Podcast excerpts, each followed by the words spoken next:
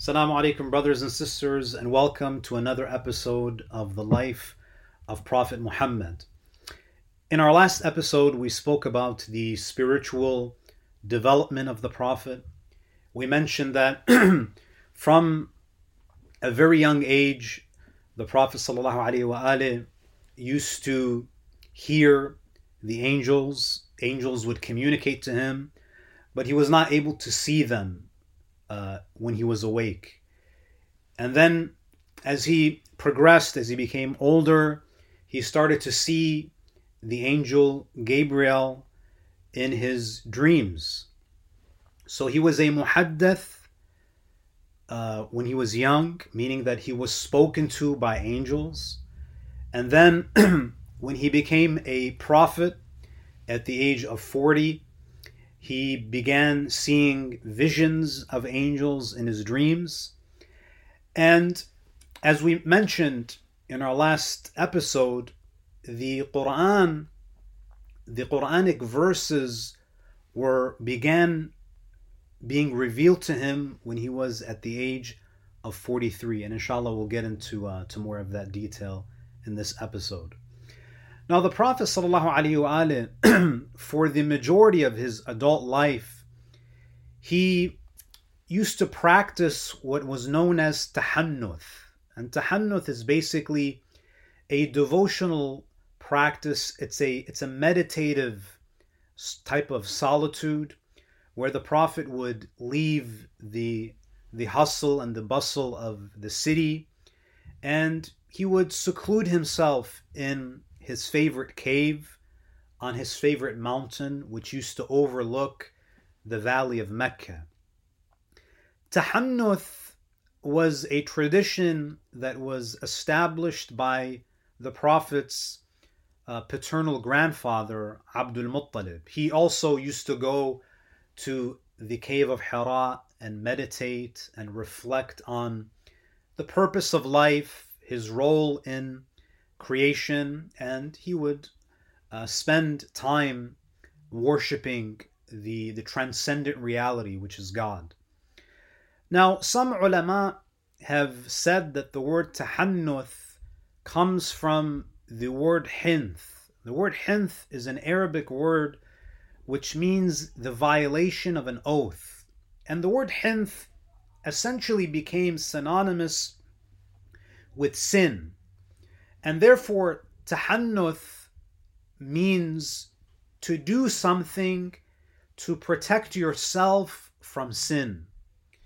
So, this meditative seclusion was a type of spiritual exercise that Abdul Muttalib used to uh, practice. And now we see that the Prophet ﷺ, from a from a young age, for the the the majority of his adult life, he would venture out and meditate in that cave.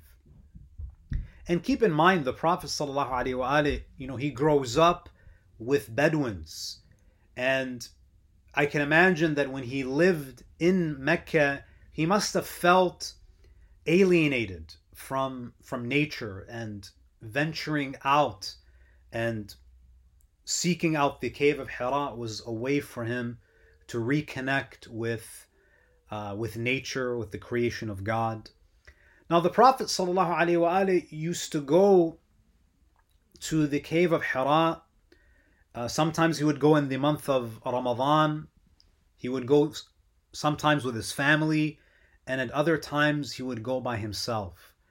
He would take some barley porridge and water that used to be prepared uh, by Khadija, and he would head uh, for the hills.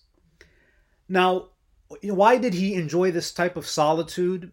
You know, as we've mentioned, this provided the prophet an opportunity to separate himself from the worldly distractions that he's surrounded by uh, when he's in Mecca.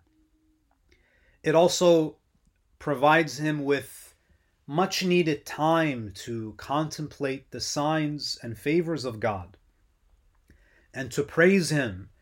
And the cave of Hira also offers a spectacular view of Mecca, and specifically, it gave him a very beautiful uh, view of the Kaaba itself. Uh, when I first went uh, to Mecca, uh, when I performed the Hajj when I was 18, I remember climbing that mountain and I actually entered the cave of Hira. And one of the most striking things that I noticed about the cave was that it actually overlooked the uh, the Kaaba. It overlooked the entire valley of Mecca, and it just gave me the impression that it's it's as though the Prophet was waiting for this divine uh, calling. So the Prophet he used to go to the cave of Hira to separate himself from the worldly distractions. He would spend time worshiping and contemplating. And he also did so because he felt deeply distressed by the corruption he witnessed. And he needed time to contemplate about how to bring about the necessary social reforms. Mecca, in the Prophet's mind, was was toxic because of the corruption, because of the the social ills, and that private time, that solitude, gave him the opportunity to reflect on what needed to change in Mecca. In in Nahjul Balagha in Sermon 192, we find that Imam Ali ibn Abi Talib alayhi salam actually mentions that on many occasions Imam Ali ibn Abi Talib would accompany the Prophet when he would go to the cave of Hira. In Sermon 192 of Nahjul Balagha, Amir al-Mu'mineen, he says, وَلَقَدْ كَانَ يُجَاوِرُ فِي كُلِّ سَنَةٍ بِحِرَاءٍ Every year he used to go in seclusion to the cave of Hira. So this was something that was ongoing. You know, this was not a phase in the Prophet's life. It was, you know, every year he would dedicate time to this uh, this meditative solitude. فَأَرَاهُ وَلَا يَرَاهُ غَيْرِي He would go into seclusion in the cave of Hira, the Imam says, where I saw him, but no one else saw him. Meaning that Imam Ali ibn Abi Talib would accompany him, and it was only the Prophet and Ali. And of course, as we mentioned, you know, the fact that, you know, Imam Ali ibn Abi Talib joined the household of Khadija and the Prophet when he was, you know, maybe five or six years old. So it's it's very possible that when Ali ibn Abi Talib was five, six, seven years old, he would join the Prophet and spend uh, days, if not weeks, up in that uh, mountain. ولم يجمع بيت واحد يومئذ في الإسلام غير رسول الله وخديجة وأنا ثالثهما. In those days, the Imam says, in those days Islam did not exist in any house except that of the Prophet of God, peace and blessings of God be upon him and his descendants, and Khadija, while I was the third after these two. أرى نور الوحي والرسالة وأشم ريح النبوة. Ali ibn Abi Talib, he says, I used to see the light of the revelation and message and smell the fragrance of prophethood. So it seems that from this statement of Ali ibn Abi Talib that he you, he would see what the prophet would, was witnessing. He would hear what the prophet would hear that he saw the light of revelation and he could smell the fragrance of prophethood. Now, contrary to popular belief, the Prophet ﷺ does not receive revelation, Quranic revelation, when he's 40. He actually receives the first revelation in the cave of Hira when he's 43. And he receives it in the month of Ramadan. So, again, unfortunately, the popularized narrative is that the Prophet receives the first five verses of Surah Al Alaq in the month of Rajab, in the 27th of Rajab. However, when you look at the narrations of the Ahlul Bayt, you find that they clearly indicate that the Quran was revealed over a span of 20 years. We know the Prophet dies at the age of 63. And for for it for revelation to continue for 20 years would mean that revelation begins at the age of 43. Now, as we mentioned in our last episode, the prophet becomes his nubuwa, his prophethood, begins at the age of 40, and then the first ayat of the Quran are revealed when he's 43, and they're revealed in the month of Ramadan in the year 613 Common Era. And as many of you know, the, the verses that are revealed are Bismillah ar-Rahman ar-Rahim اقرأ باسم ربك الذي خلق خلق الإنسان من علق اقرأ وربك الأكرم الذي علم بالقلم علم الإنسان ما لم يعلم Read in the name of your Lord who created created man from a dangling clot. Read for your most gracious Lord, who taught the use of the pen, has hereby taught man what he did not know. Now, so the narrations mention that at the age of 43, and as we indicated in our previous sessions, that initially Israfil was appointed uh, as the caretaker of the Prophet, that he conveyed certain things to the Prophet. And then after three years, at the age of 43, Jibra'il is assigned to the Holy Prophet. Now, another thing that happens in the month of Ramadan at the age of 43 is the Quran in its entirety is revealed. So the Quran in its totality is revealed in this in the year in the, the year 613 common era. So when the Prophet is 43, he receives the first five verses of Surah Al-Alaq. And on the night of Qadr, he receives the Quran in, in its totality. So the Quran was revealed in the month of Ramadan as the Quran itself attests to. So in Surah Al Baqarah, verse 185, Allah says, شهر رمضان الذي أنزل فيه القرآن. So the previous verse was speaking about fasting. The designated days of the fast are the month of Ramadan in which the Quran was revealed. Now, the Quran is revealed in the month of Ramadan, but it's revealed on a specific night. In Surah 44, ayah number 3, Allah says, Inna anzalnahu fi laylatin mubarakah. We sent it down during a blessed night. Now, what is that blessed night?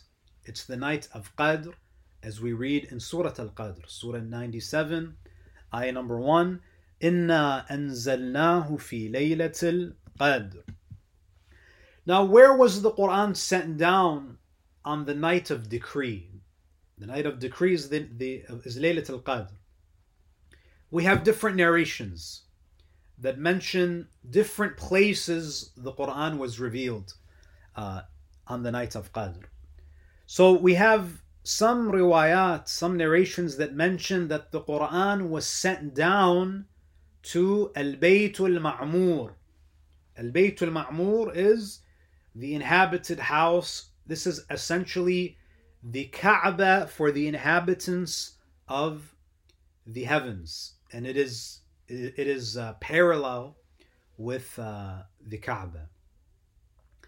The narration is from Hafs ibn Ghiyath, one of the companions of Imam al-Sadiq, عن أبي عبد الله عليه السلام قال سألته عن قول الله عز وجل Hafs ibn Ghiyath, he says, I asked Abu Abdullah al-Sadiq, he asked the sixth Imam about God's statement, شهر رمضان الذي أنزل فيه القرآن So Hafs ibn Ghiyath, he says, I came to Imam al-Sadiq asking him about this Quranic verse from Surah Al-Baqarah, which says that the designated fasts of the month are the month of are the month of Ramadan in which the Quran was revealed. وإنما أنزل فيه أنزل فيه عشرين سنة بين أوله وآخره. So here Hafs ibn Ghiyath is saying that it seems that there's a contradiction here. The Quran states that the Quran was revealed in the month of Ramadan, whereas it was actually revealed over 20 years from its beginning to its end. So again, I draw your attention to the number 20 here. If the first verses of the Quran were revealed upon the Prophet when he was 40, that would mean that the Quran was revealed over a period of 23 years. Whereas here and in other narrations, it mentions 20 years, which indicates and proves that the Prophet receives the first verses of the Quran at the age of 43.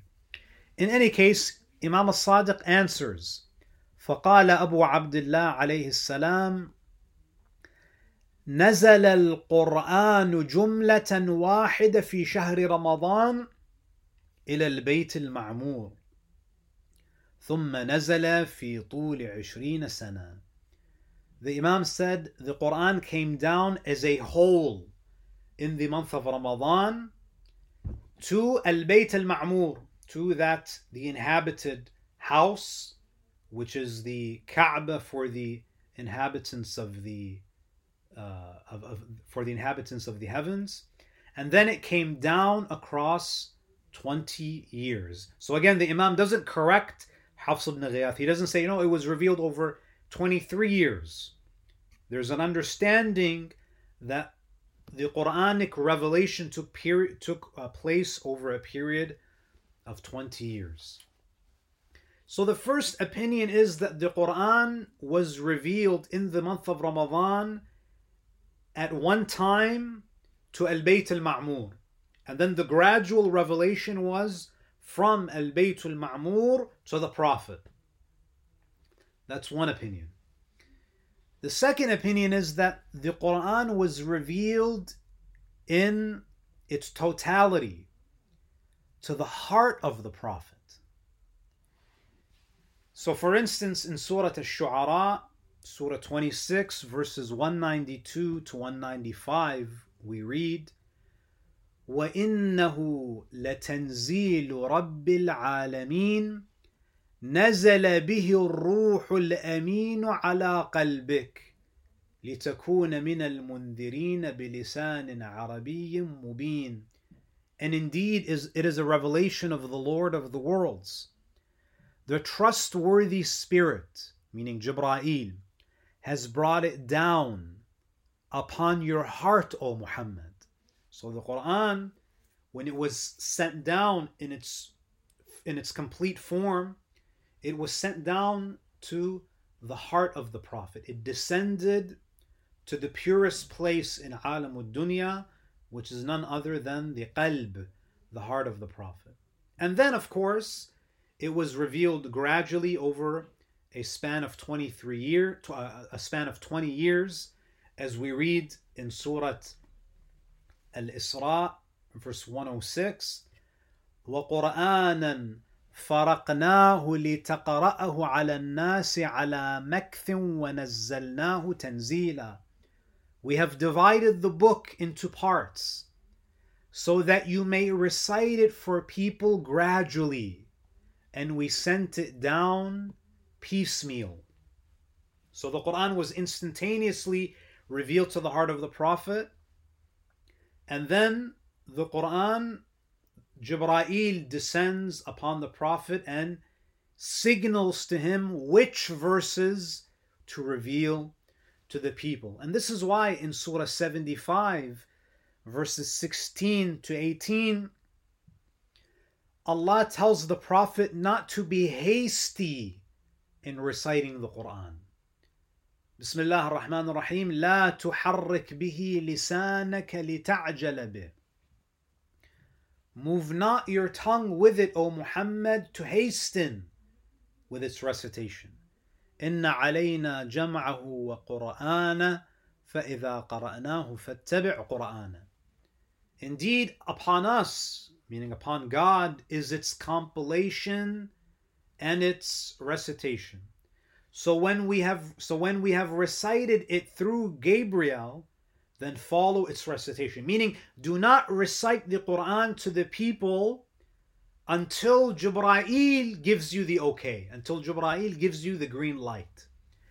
Which highlights that the Prophet, that the knowledge of the Quran was already in the heart of the Prophet. The, the realities of the Quran were already infused into the heart of the Prophet, and over these 23 years, the role of Jibra'il is essentially to reveal to the Prophet what part of the Quran, which is embedded in his heart, is to be shared with the public. Now, one of the points with respect to the first revelation that is that uh, that is noteworthy is that when you when you read some of the books of hadith particularly in the Sunni tradition, you find that the Prophet's experience in the cave of Hira, when Gabriel descended upon him, was that of bewilderment and confusion. The Prophet is portrayed in Sahih al Bukhari as a man who simply did not know what was happening to him, a man who doubted whether he was even sane or not, who doubted what was being communicated to him And inshallah, we'll go through uh, this narration uh, that is found in Bukhari, and inshallah, I'll provide uh, some commentary and we'll point out why we in the Shia tradition doubt the authenticity of this report. so the narration is from عن عروة بن الزبير عن عائشة أم المؤمنين so the narration is from Urwa ibn Zubayr from Aisha and I'll just read the the English translation for the sake of time because it is a very lengthy uh, tradition. So Aisha says, the commencement of the divine inspiration or the divine revelation to the messenger of God was in the form of good dreams which came true like bright daylight. So the Prophet before Jibra'il descends with the first revelation, the Prophet was receiving divine inspiration in the form of dreams. And we also mentioned that this is what is what we have in uh, in the Shi- in Shia hadith sources, where the Prophet before the before the first revelation he sees angels in his dream. He sees Jibra'il in his dreams. So the commencement of the divine inspiration to the messenger of God was in the form of good dreams, which came true like bright daylight. Anything that the prophet would see in his dreams would materialize in the real world. And then the love of seclusion was bestowed upon him the Prophet ﷺ, yes, he was a social person, but he enjoyed seclusion. He enjoyed being alone. He used to go in seclusion in the cave of Hira, where he used to worship continuously for many days before his desire to see his family. He used to take with him he used to take with him the journey food for the stay and then came back and then come back to his wife to take his food likewise again. So Aisha says he would go, he would take some provisions with him. When he would run out of food, he would return to Khadija and she would provide him with uh, with more food so he can go back to his his uh, his meditative solitude. Till suddenly the truth descended upon him while he was in the cave of Hira the angel came to him and asked him to read. The Prophet replied, I do not know how to read. The Prophet added, The angel caught me forcefully and pressed me so hard that I could not bear it any more. He then released me and again asked me to read, and I replied, I do not know how to read. Thereupon he caught me again and pressed me a second time till I could not bear it any more. He then released me and again asked me to read, but again I replied, I do not know how to read, or what shall I read? Thereupon he caught me for the third time and pressed me and then released me and said, Read in the name of your Lord, who has created all that exists, created man from a clot. Read, and your Lord is the most generous. And the first five verses of Surah Al Alaq. Aisha continues saying, Then the Messenger of God returned with the inspiration and with his heart beating severely. Then he went to Khadija bint Khuwaylid and said, Cover me, cover me. The Prophet was presumably shaking from, from terror. He was terrified. They covered him till his fear was over, and after that he told her everything that had happened and said, I fear that something may happen to me.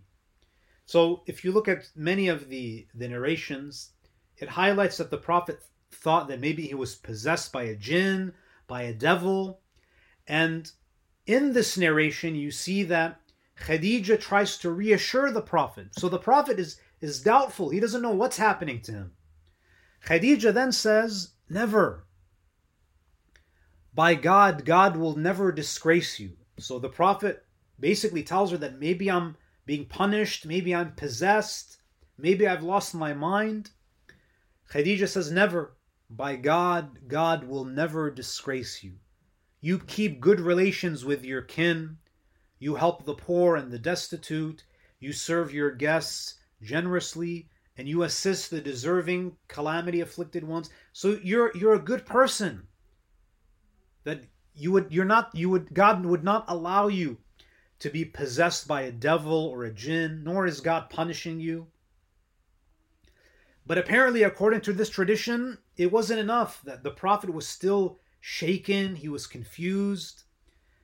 Khadija then accompanied him to her cousin Waraqa ibn Nawfal, who during the pre Islamic period became a Christian and he used to write the writing with Hebrew letters. He would write, so this is Aisha speaking, he would write from the Gospel in Hebrew as much as Allah wished him to write. He was an old man and had lost his eyesight. Khadija said to Waraqa, Listen to the story of your nephew, you know, because, you know, they're, they're distant cousins. Listen to the story of your nephew. Waraqa said, Oh, my nephew, he's now speaking to the Prophet who is completely bewildered, he's confused, he's shaken up by this experience. Oh, my nephew, he says, What have you seen?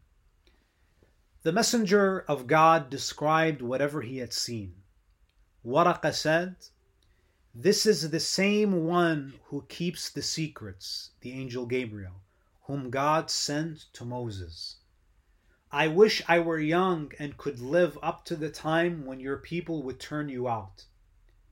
So it's Waraqa who's explaining to Rasulullah what's happening to him.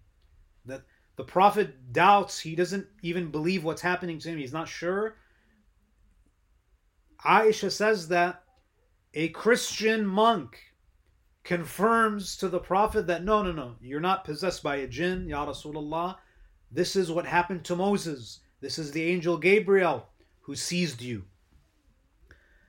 And he says that I wish that I could live long enough to to witness you in your in your heyday, basically.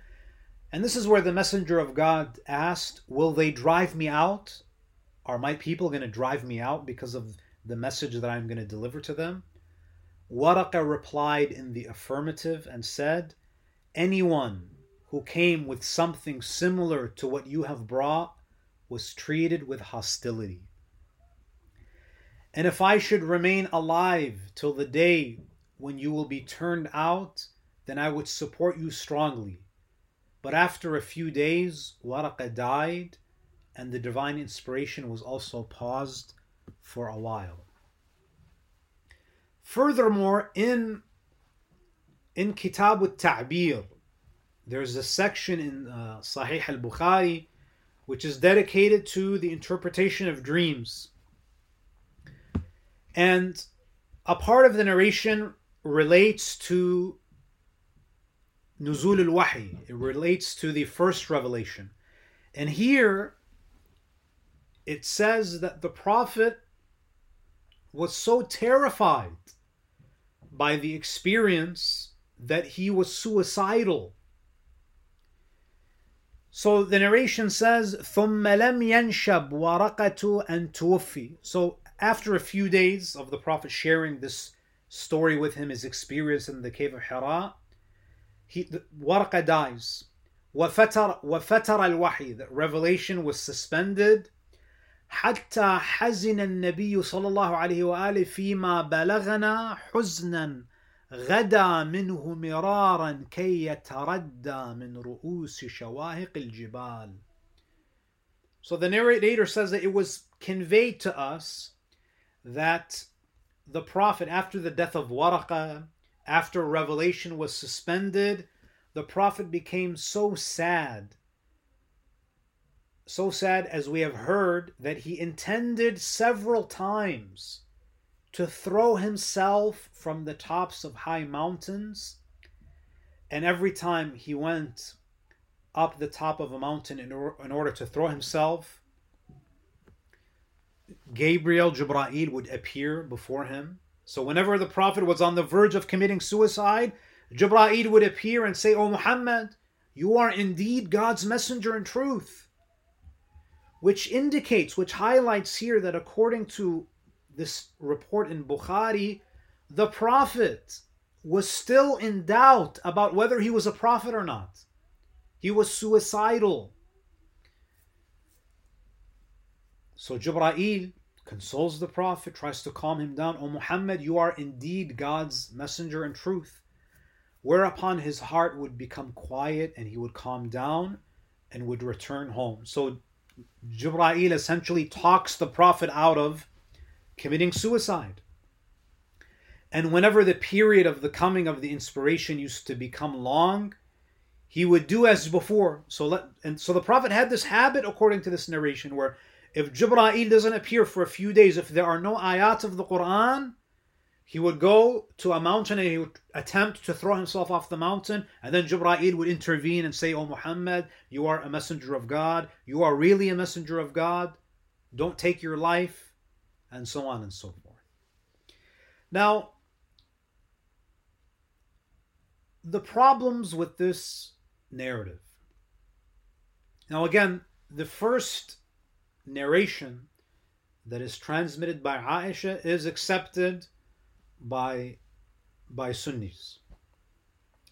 The narration that mentions his attempted suicide is not accepted by all Sunnis. Some say that this is not an authentic uh, report. Some say that it is. So there's ikhtilaf on that issue. Now, the problems with this narrative. If you recall the narration in Bukhari that explains in detail the Prophet's experience with the first revelation is narrated by Urwa ibn Zubayr. Urwa ibn Zubayr, who is married to Aisha's sister. So there's a there's a family connection there. Now, the narrations that mention the Prophet being confused and bewildered uh, with uh, in the cave of Hira and he was unsure about whether he was a prophet or not. Most of the traditions that are the source of this narrative come through the house of Zubayr. They are Zubayris. And the house of Zubayr had family ties to Khadija and Waraqa, the Christian monk. So again, the narration that we mentioned is transmitted by Urwa ibn Zubayr from Aisha, and he was married to Aisha's sister Asma. Another transmitter of such reports is Ismail uh, ibn Abi Hukaym. He's an ally, a supporter of the house of Zubayr. Wahab ibn Kaysan, he's also an ally of the house of Zubayr. Abdullah ibn Zubayr from Ubayd, so Zubayr ibn Awam. So the, these narrations come from the house of Zubayr. Now, why is this significant? And why does this warrant doubt on our part about the authenticity? Number one, we have to remember that the house of Zubayr, the Zubayris were contenders for the Khilafah after Karbala. And if you want to make a case for yourself that you are qualified, that you are deserving for the uh, deserving deserving of the Khilafah, you have to possess certain merits that set you apart from others. And the way that they did this is they likely tried to aggrandize the role of their kinsfolk in the first revelation. So the Zubayris, the house of Zubayr, it seems that they tried to bolster their status by essentially hinting that it was a member of our family, a relative, who reassured the prophet that he was an actually a prophet. So the house of Zubayr has family ties to Waraqa. And this is where you have the story of Waraqa, who essentially gives the Prophet confidence that, you know, don't doubt yourself, O Muhammad. You are indeed a messenger of God. So, so you have the Zubayris, they have this potentially this motive to present themselves and their ancestors as important players in the early days of Islam and who, who essentially, uh, whose relatives gave the Prophet the boost in confidence to continue his message. Now, another problem with this narrative is that it portrays the Prophet as being uncertain and doubtful about his own mission. And this, of course, contradicts what we know rationally about prophets. What do we mean? How can we be expected to, to believe in a prophet who does not believe in himself? So, how can we be expected to be certain, to have yaqeen, if the prophet himself was not certain?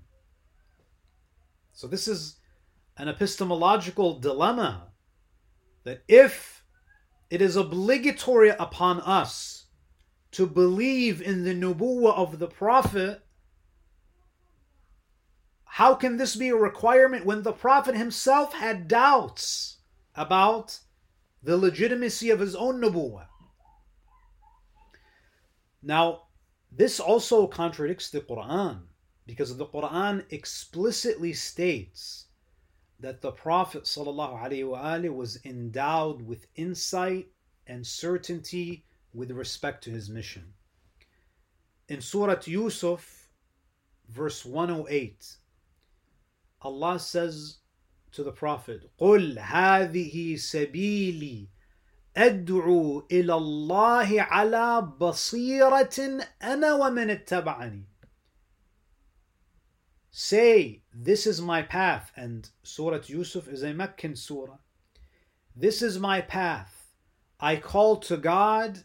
I and those who follow me are with insight. Allah describes the Prophet as being someone who has basira.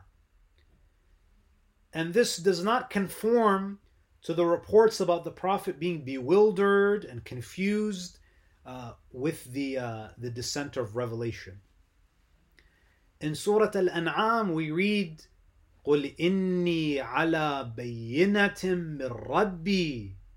Say, O Muhammad, I am with proof from my Lord. How can the Prophet be on bayina from his Lord if he, he has doubts that he's a prophet and he has to go to a Christian monk to reassure him And then when Jibra'il doesn't appear and revelation is interrupted, according to the narration that we read, he tries to commit suicide. So the Quranic description of the Prophet is very different from the descriptions that we find in those narrations that speak about uh, the beginning of revelation. And it also contradicts what the Imams tell us about the nature of revelation. There's a, a question that Zurara, Zurara ibn A'yun, he asks Imam al-Sadiq. Zurara is one of the elite students of the fifth and sixth Imam. عن زرارة قال قلت لأبي عبد الله عليه السلام كيف لم يخف رسول الله صلى الله عليه وآله فيما يأتيه من قبل الله أن يكون ذلك مما ينزغ به الشيطان It's a very good question. Zurara asked Imam al-Sadiq, How is it that the Messenger of God did not fear that what came to him from God might be insinuations from Satan? And this is what is implied in the hadith that is transmitted by Aisha. The Prophet comes down from the cave of Hira. He's trembling, he's confused, he's bewildered. He he asks Khadija that do you think that I'm possessed and she she assures him that you're a man who looks after the orphans, that you're generous, you're kind, God would never disgrace you. Those who portray the prophet in this way do not understand the nature of revelation. And Imam al-Sadiq explains here. When Zurara asks him, how is it that the messenger of God did not fear that what came to him from God might be insinuations from Satan? فقال the Imam عليه السلام responds Imam al-Sadiq إن الله إذا اتخذ عبدا رسولا أنزل عليه السكينة والوقار فكان فكان الذي يأتيه من قبل الله مثل الذي يراه بعينه The Imam alayhi salam he says when God makes a person a messenger he sends down tranquility and certainty on him. Thereafter, what comes to him from God is as certain as what he sees. Imam al Sadiq is essentially saying that revelation is not ambiguous. What Aisha mentions indicates that she does not understand the nature of revelation because you cannot be confused when God speaks to you. You cannot be confused when Jibra'il is revealing to you. Because when Allah chooses someone as a prophet, as a messenger, He sends down sakina upon them. They are composed. They have certainty, wiqar, certainty is infused into their hearts. When God sends a messenger, what does it say about God that the messenger himself doesn't know if God has sent him as a messenger?